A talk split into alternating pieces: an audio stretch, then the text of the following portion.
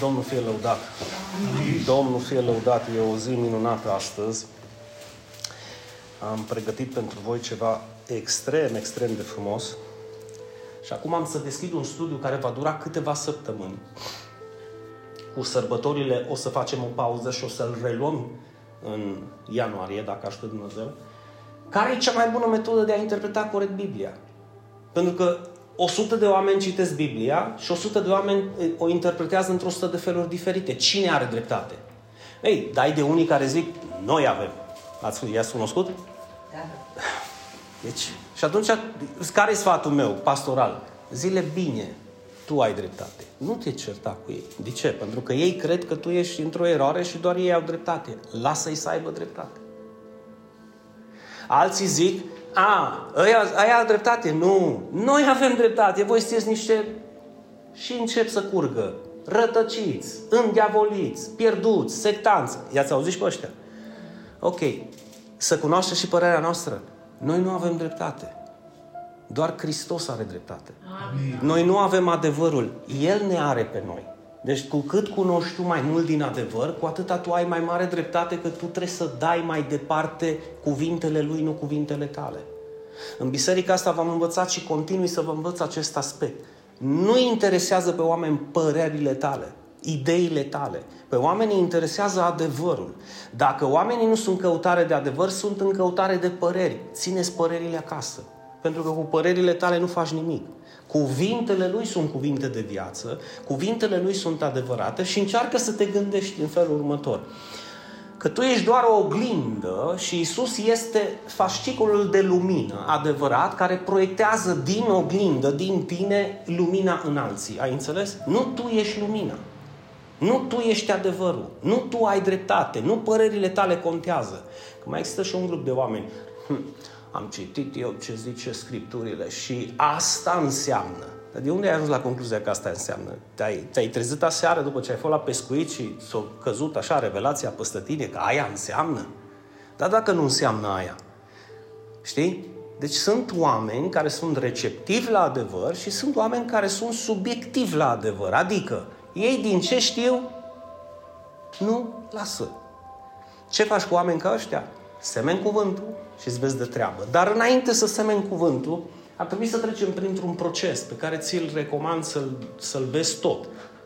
Dacă se poate live, în biserică. Așa că mare, mare atenție că vreau să vă prezint cea mai bună metodă de a înțelege corect Biblia și undeva pe anul viitor, undeva pe anul viitor o să încep un studiu, nu duminica, ci în cursul săptămânii, de soteriologie pe care o să-l combin cu omiletica. Sunt două, să zic, două materii în teologie pe care nu o să aveți parte să le studiați nicăieri numai dacă mergeți la teologie.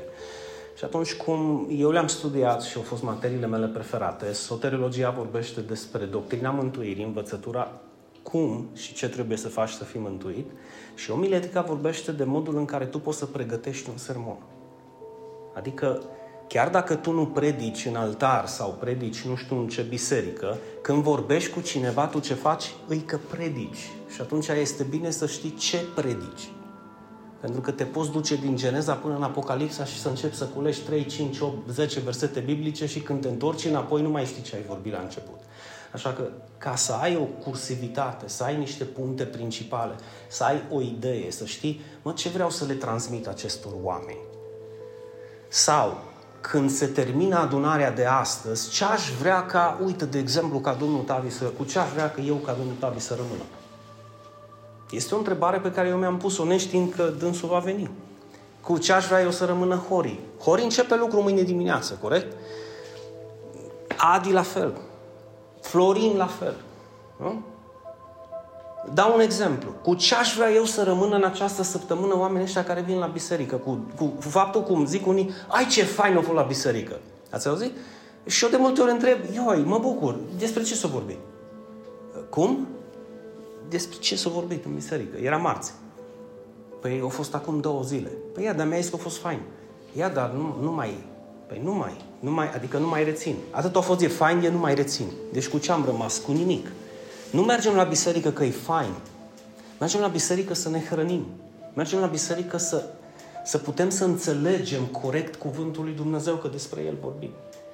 Și acum, care e cea mai bună metodă pentru a înțelege corect Biblia? Care ar fi cea mai bună metodă? Și înainte să intru în detaliu despre care este punct cu punct cea mai bună metodă de a înțelege Biblia, vreau să vă zic ca și o mică introducere înainte de toate că Biblia nu este doar o carte, cum zic unii. Adică tu când mergi în biblioteca ta de cărți și vezi cărțile, Napoleon, Tarzan, Colț Alb, Jack London, mai știu eu ce, da? Ion Creangă, ce cărți mai ai în bibliotecă și pe undeva dai de Biblie și zici, ah, nu, aici ai și Biblia. Nu, Biblia nu este doar o carte. Biblia este cartea adevărată. Nu a fost inspirată de un scriitor, a fost inspirată de Dumnezeu. Și atunci tu când te raportezi la Biblie, umila mea părere, dacă vrei să o poți interpreta corect, este că trebuie să înțelegi că nu e doar o carte, ca și celelalte cărți. Nu te poți raporta la Biblie cum te raportezi, să zic, la Cireșarii. Sau cum te raportezi la, dați-mi un nume, de o carte faină, mai modernă, că eu sunt mai mult cu clasicile. Care a fost ultima carte pe care ați citit-o? Sensul vieții. Nu, no, sensul vieții. Scopul vieții. Uh, secret. Secretul, sau mai știu eu ce. Deci când te raportezi la cartea asta scrisă de Dumnezeu, trebuie să te raportezi altfel, pentru că nu este doar o carte. Aceste cuvinte a lui Dumnezeu, precum a spus Isus, sunt duc și viață. Când tu le citești, ceva se întâmplă înăuntrul tău. Deci sunt momente în care cineva ascultă, deci există un auditoriu format din cinci persoane. Există un expozitor al cuvântului lui Dumnezeu și dă acele cuvinte din cuvântul lui Dumnezeu, acele adevăruri la cinci persoane. Pot trei dintre ele să doarmă, chiar dacă sunt cu ochii deschiși. Al patrulea pot să fie indiferent, să se gândească, bă, oare când să termină că eu am treabă? Și al cincelea să zică, ui, Doamne Dumnezeule, eu n-am știut adevărurile astea. Astea sunt pentru mine. No, alea sunt cuvinte de duc și de viață, pentru că acele cuvinte au prins viață în acel om. Un exemplu cât se poate declar, atât de mult a iubit Dumnezeu lumea încât a dat pe unicul său fiu ca oricine crede în el să nu piară în primul rând, să nu moară, ci să aibă viață veșnică. Și mai repet, ăia trei dorm, cu ochii deschiși. Și poate câțiva dintre ei zic, amin. Și uh, ăia alți doi zic, uh-huh, da, o, oh, ia, eu știu versetul ăsta. Ăla la să zică, bă, trebuie să dau de mâncare la, nu știu. Și ăla alt, al cincelea să zică, Dumnezeule mare, pe mine m-a iubit Dumnezeu? Pe mine? Și când își face o analiză la viață, își dă seama cât de, cât, cât de, nu, cât de nesfântui cât de mult o mințit, cât de mult o furat, cât de mult o întins mâna unde nu trebuie, cât de, cât de păcate murdare i-au ieșit pe gură. Și dacă ar fi să-l judece Dumnezeu în bază la, la toate nedreptățile și toate păcatele și nelegiuirile lui, știe că ar fi vinovat. Și zice, pe mine m-a iubit atât de mult Dumnezeu? Nu, alea cuvinte de duc și de viață. Pentru ceilalți patru, și fiți atenți, sunt aceleași cuvinte. Hai că vă mai dau un exemplu, să puteți să-l înțelegeți și mai bine.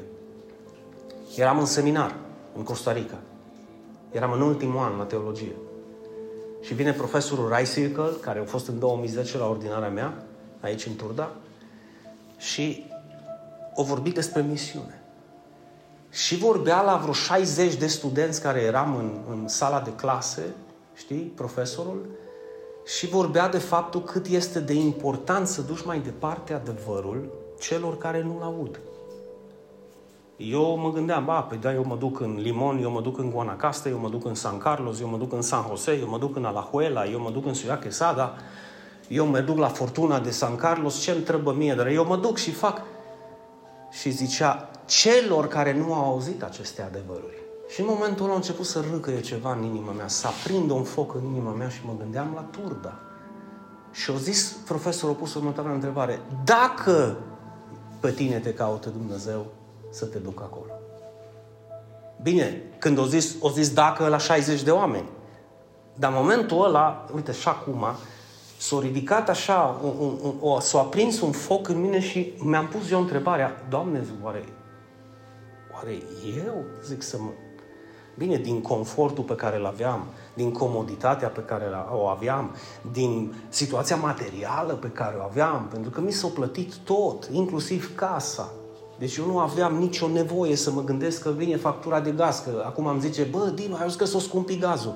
Iacob mie nu interesat acolo. De ce? Pentru că eu dădeam facturile și mi se plăteau. Eram ținut pe brațe. No, hai unde? Hai în tur, dar unde? La aici. Păi vă arăt niște poze cum arăta casa în care ne-am adunat aici, vă cruciți. Deci ați fi plecat între palmieri și n-ați mai fi revenit via pururi, amin. Mulți ar fi zis, oh, pe mine m-a chemat Dumnezeu în Costa Rica. Ei, ce fain era. Mă mai duc, mă mai duc în vacanță. Și în momentul în care s-a terminat studiul acela despre misiuni, profesorul Rai Circle a pus o înregistrare cu un tip care a mers în misiune la un trip de indieni. Și s-a îmbolnăvit de o gripă foarte puternică. S-a rugat pentru tribul acela, s-a rugat continuu. Nimeni nu s-a întors la Isus. Nimeni nu a vrut să audă de Isus. Aveau Dumnezeii lor făcuți din lemne, să închinau la ei, Uh, îi, îi mocioleau așa cu un fel de, de nămol care era amestecat cu o apă de nu știu ce izvor. Ei ziceau că izvorul l-au făcut nu știu ce zeu și își făceau tot felul de idol și se închinau și dansau în fața lor și el plângea și le zicea, măi, ăsta nu-i Dumnezeu. Ăsta e făcut din mâinile voastre. Dumnezeu pe care vi-l vestesc eu e un Dumnezeu viu, e un Dumnezeu adevărat. Și cu limitările pe care le avea cu limba respectivă, încerca să dea mai departe aceste adevăruri. Nimeni nu-l băga în seamă. Nimeni. Și la un moment dat s-a îmbolnăvit și cineva i-a dat în trib o, o parte din cocioaba aia lor să poată să stea într-un pat. Și era pe moarte. Și a venit un copil de 12 ani și s-a îngrijit de el vreo șase luni de zile. Și i-a dat apă, i-a dat mâncare, i-a ducea fructe proaspete, îi le storcea așa în gură ca să poată să își revină. Și la un moment dat Dumnezeu uh, l-a făcut să simtă că el nu se mai face bine, știi? Și copilul i-a pus o întrebare. O zis, crezi că Iisusul acesta pe care tu îl predici te poate, te poate face bine? Și a zis el, da, cred, dar dacă nu mă face bine, zice, tot cred în el. Și copilul a rămas extrem, extrem, extrem de atins în sufletul lui și a zis, ai putea să te rogi pentru mine? Zice că poate, mi-e frică că mâine poate tu pleci. Și zice, aș vrea și eu să-L primesc pe Isus. No, în momentul ăla, misionarul s-a rugat pentru el, pentru copilul ăla și a spus niște cuvinte care mi-au rămas întipărite și mie astăzi. Eram acolo în sala de clase, mă uitam la acea, la acea misiune, la acel film. Și Dumnezeu, exact prin cuvintele copilului aceluia, o străpuns adânc sufletul meu. O zis, după ce a plecat copilul, o mulțumit lui Dumnezeu și a murit. O zis, Doamne, dacă unul se întoarce la Tine, eu n-am trăit în zadar. Și în momentul ăla am fost, am colapsat. În momentul ăla au căzut toate plăjile, toate, toți palmierii, toată comoditatea, toată frumusețea. Și am zis, bă, unul dacă se întoarce în România, în turda mea iubită, unul dacă se întoarce din prejmurinile turzii de prin mine, nu o să trăiesc în zadar. Gândește-te la acest aspect. Erau peste 60 de studenți care au văzut acel mesaj, au văzut acel film, au auzit cuvintele lui Raz Sickle și le-au intrat pe ureche și au ieșit pe alta. De ce? Comoditatea înainte de toate. La ce să meargă, ce să mă duc eu? Să meargă Vasile, să meargă Daniel, să meargă Dinu, dar el e din România. Și așa am ajuns aici. Pentru că acele cuvinte au fost duc și viață când Isus a întrebat, mergeți prin toată lumea și predicați Evanghelia la orice făptură. Cine crede și se va boteza va fi mântuit. Și am zis, bă, vin în țară dacă unul singur va auzi, dacă unul singur va face pasul, eu nu am trăit degeaba. Ei, nu cinci, poate lângă mine au fost 50, care ziceau amin și ziceau, oh, în spaniolă, Gloria a Dios, Dios se ha exaltado, o, slavă lui Dumnezeu! Și tot felul de, știți tu, jargoane de astea creștine care parcă te ating la inimă, dar, dar nimic. În afară de, deci după cuvinte, nimic. S-a întors unul. Băi, slavă lui Dumnezeu s-a întors mai mult de unul. Și ideea e că se vor întoarce și mai mulți. Deoarece înainte să plec, m-am dus să-mi iau rămas bun de la foarte mulți colegi care deja aveau biserici. Liderul nostru mi-a zis, Iho, fiule, nu mi te duci, o zis, stai aici cu mine, îți dau una dintre bisericile care vrei tu, din zona La Fortuna, din zona de pe litoral, din zona lângă vulcanul Arenal. O să avem grijă de tine și familia ta, te iubim, rămâi cu noi. Dar în mine, acele cuvinte de duc și viață, mergeți prin toată lumea și predicați Evanghelia, au străpuns atât de adânc încât nu mai puteam să dorm. Bine, alții dormeau în biserică și nu aveau nicio treabă și eu nu mai puteam să dorm. Și aveam 29 de ani, 30 de ani și am zis, mă, trebuie să fac ceva, trebuie să fac ceva. Și n-am mai avut liniște și pace. Și acum, văzându-vă pe voi și văzând zeci de familii care m-au ascultat de-a lungul anilor din 2008 până acum, văzând clădirea care este deja, s-a făcut un pas extrem de mare și rețele de socializare, mii de oameni care ne-au ascultat și ne ascultă, Zic, mă, ceva s-a întâmplat din partea lui Dumnezeu. Cuvintele alea o să... Băi, tu poți să stai astăzi aici și Dumnezeu să te străpungă într-un mod unic în care tu nu mai poți să ai liniște. Toată viața pe care tu ți-ai proiectat-o în viitorii 5 ani să se schimbe radical. De ce? Pentru că Dumnezeu vrea. Dumnezeu vrea. Pentru că ale sale cuvinte, când tu citești Scripturile și Isus spune mergeți prin toată lumea. Bine, acum fac o paranteză, nu, să nu deci, nu vă apuca să mergeți toți în misiune acum. Deci, hai că suntem parte din misiunea asta din tur, dar hai să ne punem de acord să facem din misiunea asta ceva extraordinar, că mergeți prin toată lumea, inclus, inclusiv și turda, da? Și întrebarea mea este, pe unde ai fost? Cu cine ai vorbit?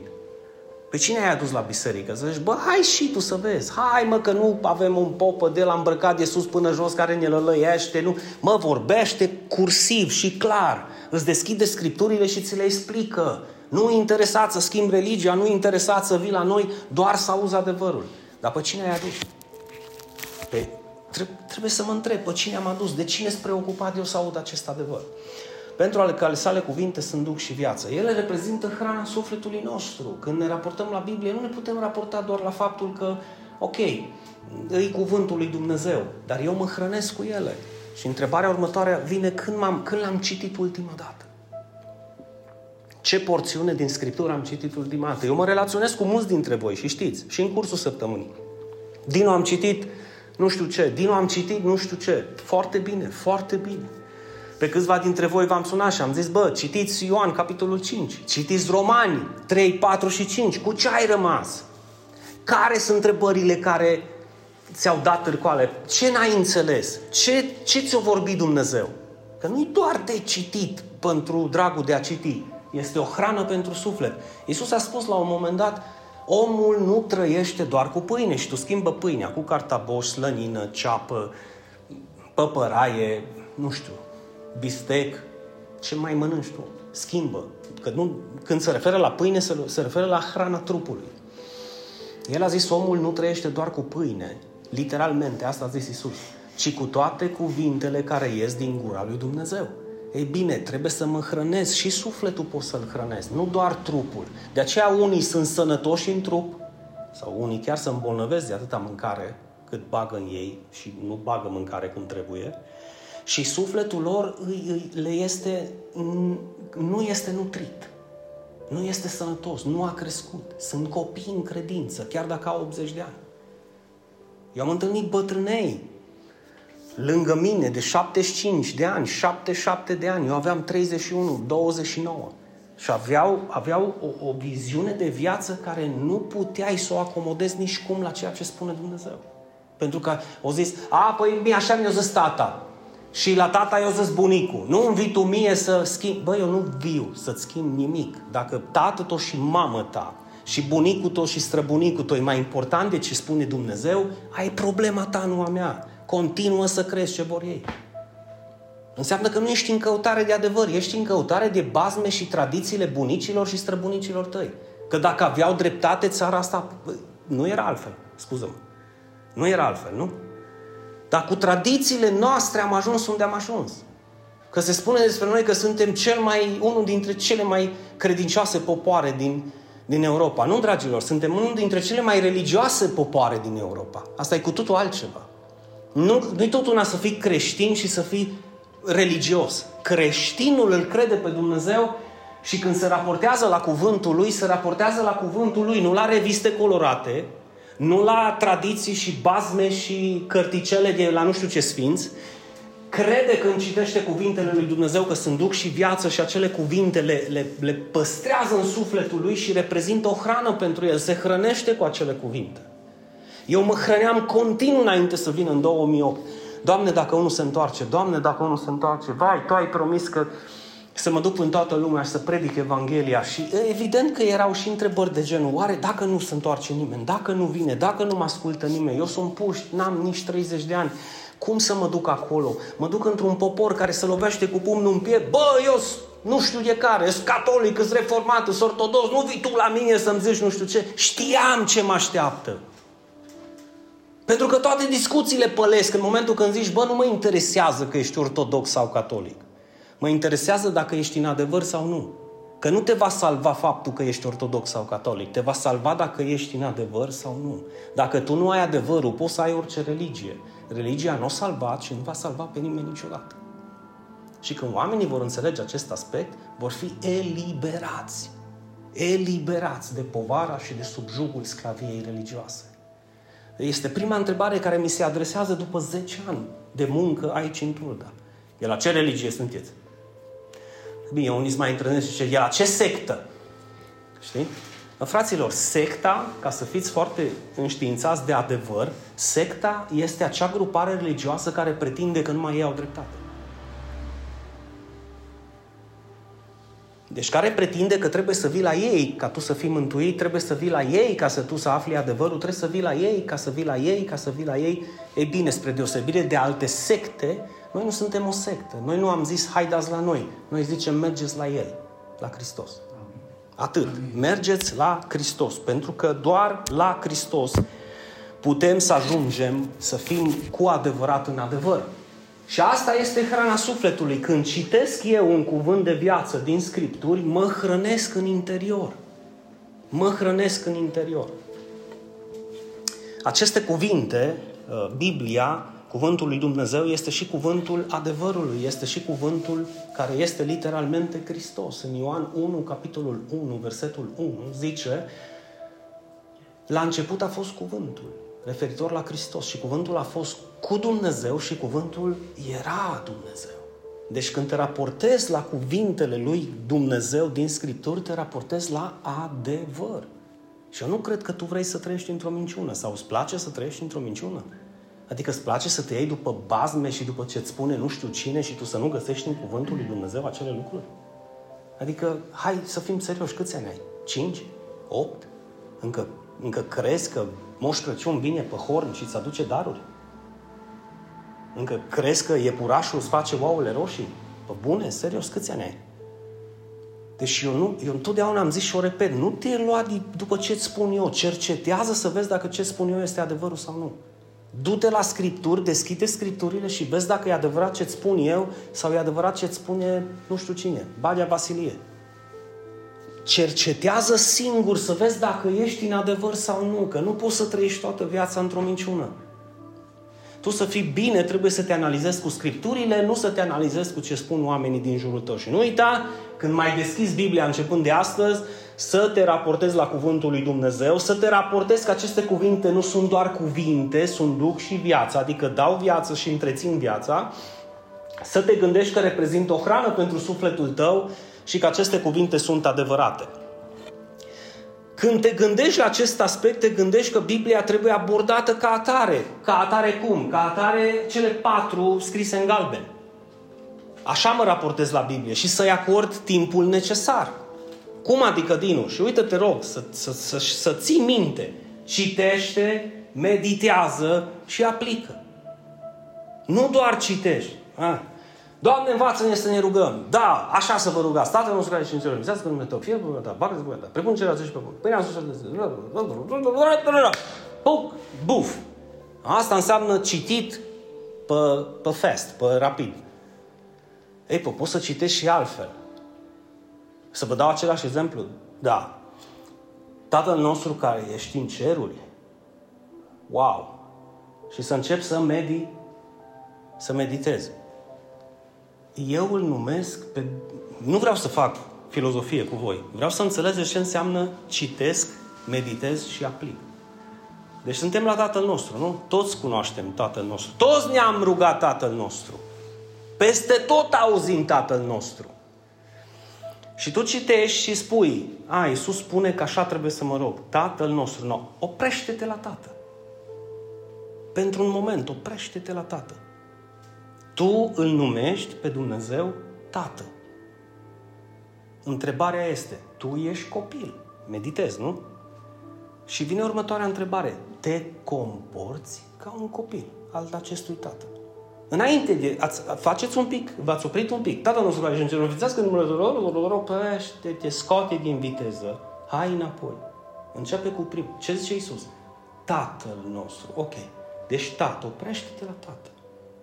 E spre binele tău. Eu mi-am pus această întrebare. Întrebarea mea e, tu ți-ai pus-o vreodată? Te-ai gândit tu, băi, eu îl numesc pe Tatăl cel atotputernic din ceruri, Tată cu adevărat și eu îi sunt copil cu adevărat? Eu onorez acest Tată cu adevărat? Mă comport ca și un copil cu adevărat? Asta înseamnă meditare.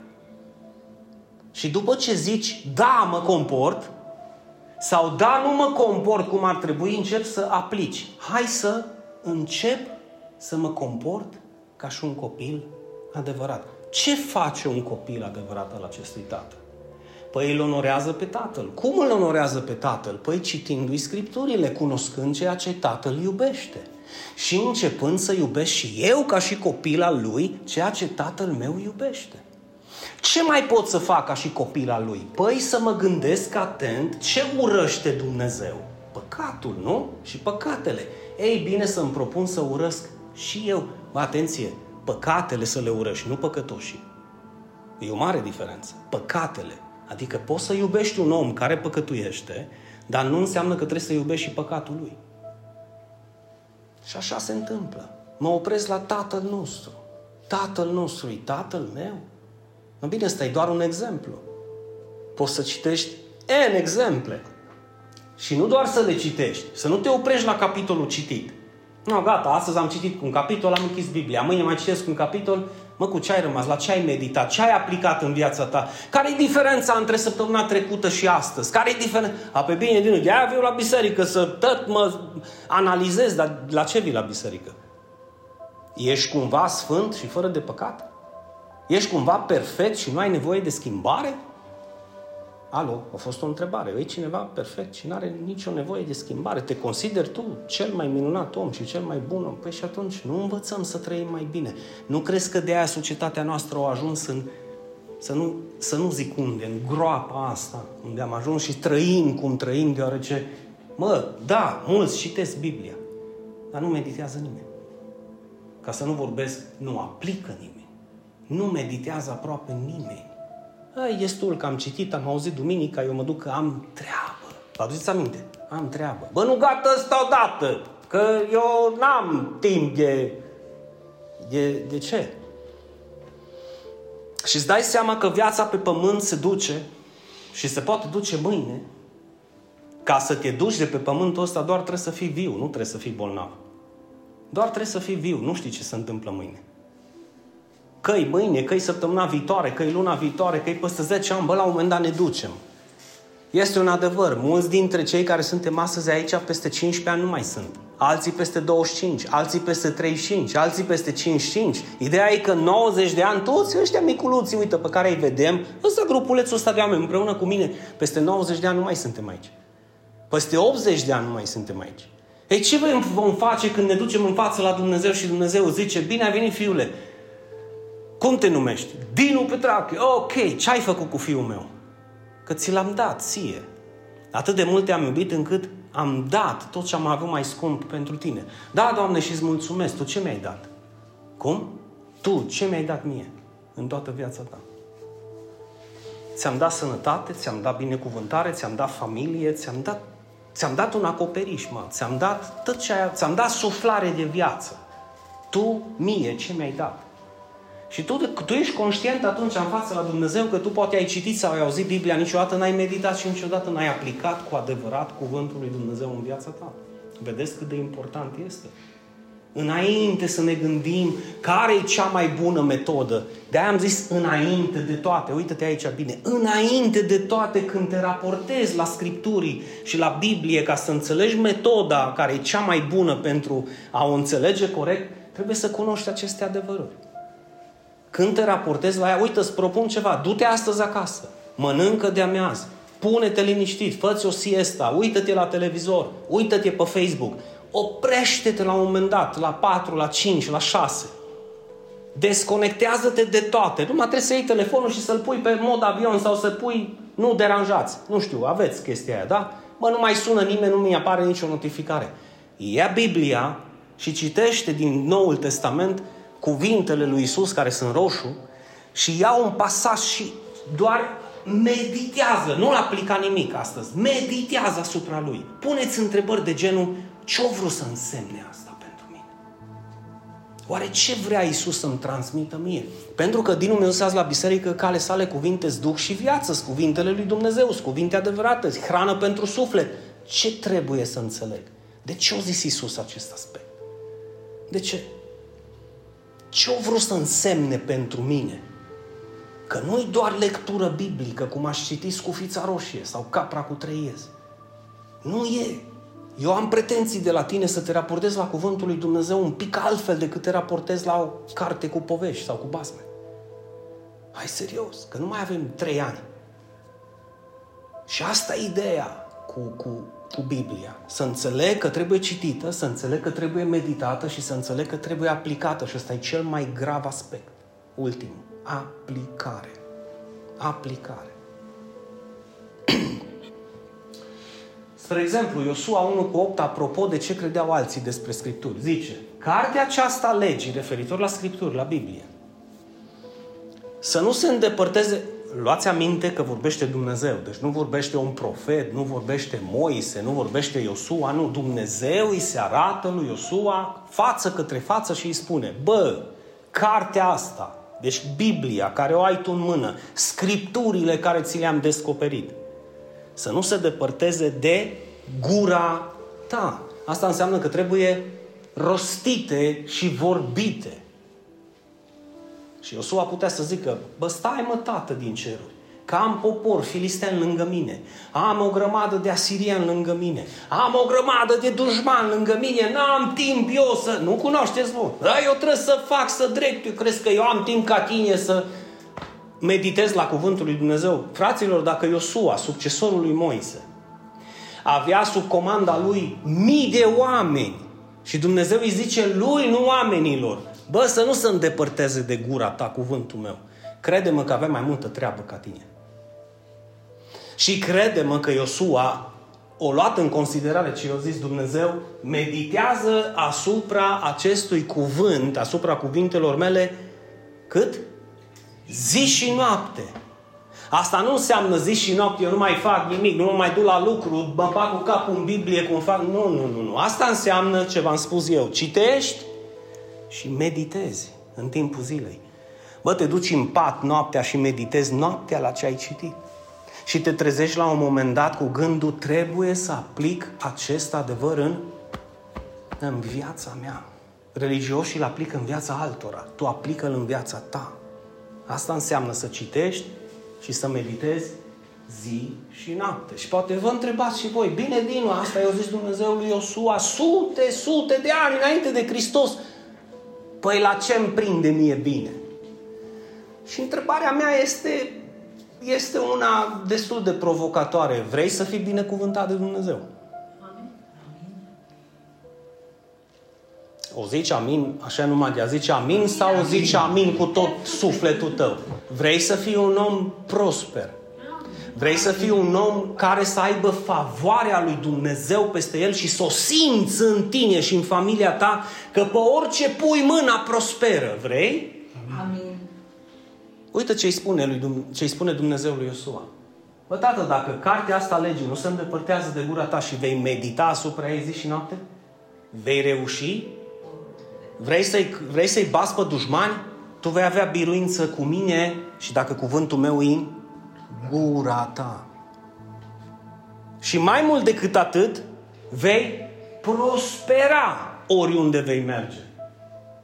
Asta nu sunt cuvintele mele, sunt cuvintele lui Dumnezeu. Credeți că Dumnezeu își retrage cuvintele astea? Sau hai să vă întreb altceva. Credeți că aceste cuvinte sunt numai pentru Iosua? Păi înseamnă că n-ai citit cum trebuie. Sau vrei să-mi spui că tu nu ești ca și Iosua, în sensul în care tu nu poți să citești, să meditezi asupra cuvântului zi și noapte. Nu poți. Adică nu poți să te gândești la ceva, la poate ce am citit astăzi, să te gândești la modul cel mai serios? Ba poți. Poți. Și dacă tu poți să faci acest aspect, crezi că Dumnezeu îi dă reușită și biruință numai lui Iosua de dragul că Iosua a fost Iosua? Nu! El îți dă această biruință și ție. Și îți va da această prosperitate și ție. Și este un lucru pe care ar trebui să-l iei în considerare. Bine, asta în cazul în care nu te consideri cel mai prosper om de pe pământ și nu te consideri cel mai biruitor om de pe pământ și că toate îți iasă perfect. Mă, dacă nu-ți iasă perfect, întreabă-te astăzi cu mine, cu sinceritate. Ai meditat cu adevărat la Cuvântul lui Dumnezeu? Sau tu crezi că nu are rost, că tu te descurci? E bine, ăsta e rezultatul din viața ta, că tu te descurci fără să meditezi la Cuvânt. Eu am fost un pic mai fanatic sau poate un pic mai religios sau poate un pic nu știu cum vor să mă definească alții, dar eu am meditat și continui să meditez de 21 de ani. Și știți ce am observat? Că așa ușor și încet, pe lucruri mărunte și simple pe care am pus mâna, aproape toate au prosperat. Dumnezeu este fidel și drept. Am pus mâna pe oameni care au prosperat. La rândul lor. Oameni care, uite, fost și sunt cazuri aici, care își căutau fortuna în alte țări. Și au venit și și-au găsit fortuna aici, în Turda, de unde au fugit mulți. Dar același soare care iasă peste Belgia sau peste Spania sau peste Italia sau peste uh, Germania este același soare care iasă și peste Turda și peste România. Același Dumnezeu care strălucește peste ei, strălucește și peste noi. Întrebarea mea e alta. Dacă același cuvânt strălucește pentru Iosua, pentru tine nu funcționează. Pentru că ar trebui să funcționeze. Și oriunde am mers și orice am făcut, au fost oameni în jurul nostru care au crezut în chemarea noastră, mea cel puțin în chemarea noastră, și au prosperat și ei la rândul lor. Dar am meditat la cuvântul lui și continui să meditez de 21 de ani și mie mi-a prins bine. Acum ce îmi prinde mie bine îți dau și ție mai departe, că ai 19-20 de ani sau că ai către 75. Deci cuvântul nu se schimbă. Vrei să fii prosper. Vrei să-ți reușească toate, oriunde mergi și orice faci. Ia-L în considerare pe Dumnezeu, dar ia-L în considerare pe Dumnezeu prin cuvântul Lui. Când El îți zice ceva, ce să faci? Citește, ascultă, meditează și pune în practică. Pune în practică. De ce? E spre binele tău. E spre binele tău. Ne oprim aici săptămâna asta. Meditați la acest cuvânt și meditați cât se poate de bine. Analizați-le puțin acasă, e spre binele vostru. Hai să vă spun ceva și închei. Că sunteți aici sau ne ascultă pe rețelele de socializare, că mesajul ăsta audio vreau să-l dau mai departe și lor. Deci că fie că voi veți analiza începând de mâine sau de astăzi ce v-am vorbit eu astăzi și veți pune în practică, fie că nu, eu voi continua să o fac. Pentru că îmi, prind, îmi prinde bine, am văzut că îmi prinde bine mie și familiei și celor din jurul meu. Acum voi e alegerea voastră. Să-L credeți pe Dumnezeu pe cuvânt sau nu. Să faceți din cuvântul lui Dumnezeu o hrană pentru sufletele voastre sau nu. Să luați pe Dumnezeu în serios când vă vorbește ceva sau nu. Că voi aveți treabă sau alte lucruri de făcut. E alegerea voastră. E alegerea voastră. Sfatul meu pastoral e luați-l în considerare. Asta e diferența dintre religie și relație. Când tu îl iei în considerare pe cel de lângă tine, pe Dumnezeu, îl iei în serios în considerare. Când îți pleci genunchii și zici, Tatăl nostru care ești în ceruri, tu te gândești de două ori ce fel de copil ești. Când i-ai greșit ultima dată? Când l-ai onorat ultima dată? Cât de mult se bucură El să te vadă în congregația Lui. În congregația lui înseamnă unde sunt doi sau trei adonați în numele lui. Nu unde sunt o gloată de oameni, unde oamenii sunt membri pe hârtie și ăla din față nu știe cine sunt oamenii ăia. Nu unde mă duc doar din simplu fapt de a mă duce pentru că aia e tradiția mea să mă duc și nu mă duc ca religios și în fiecare săptămână, mă duc de Pașii de Crăciun. Apoi de Pașii de Crăciun, dragul meu, meditez și la cuvântul lui. Și de Pașii de Crăciun vei reuși. Crede-mă. Și de Pașii de Crăciun vei prospera în cel mai fericit caz. Vrei să prosperi în tot ce faci?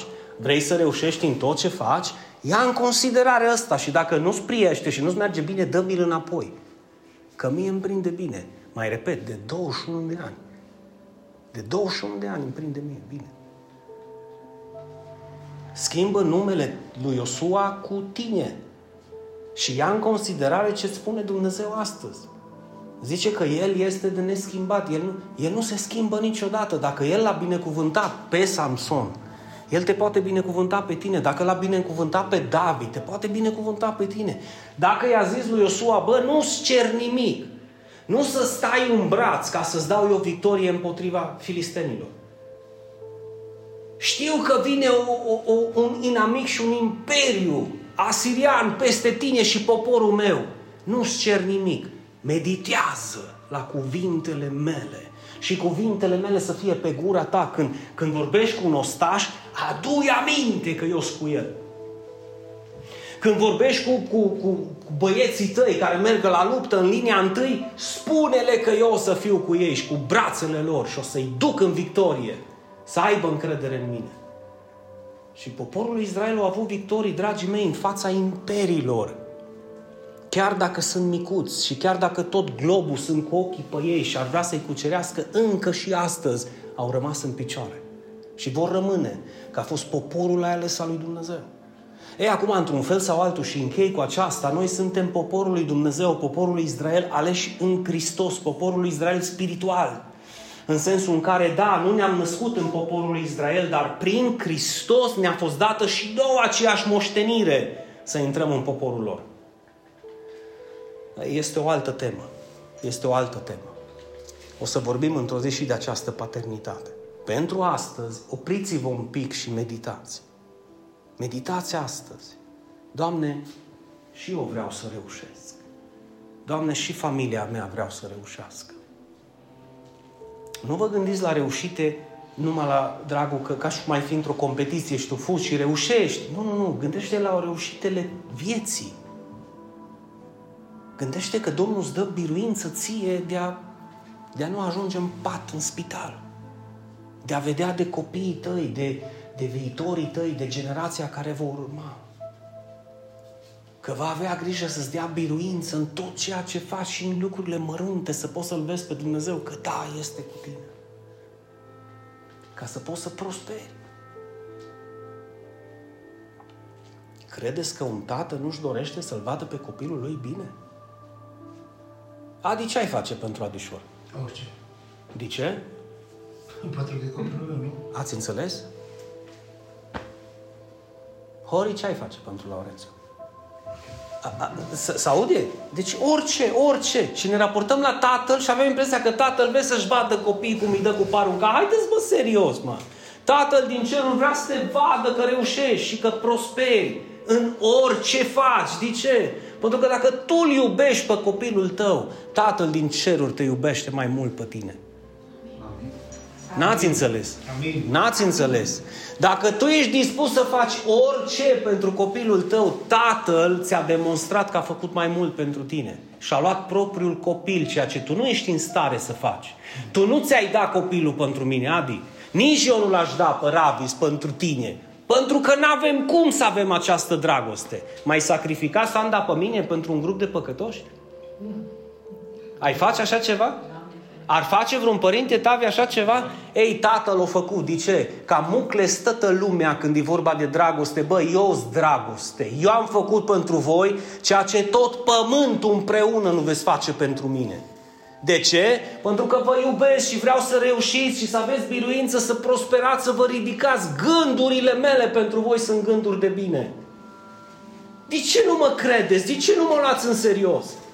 De ce nu luați cuvântul meu să vă hrăniți cu el și să mă ascultați că vă vreau binele, nu răul?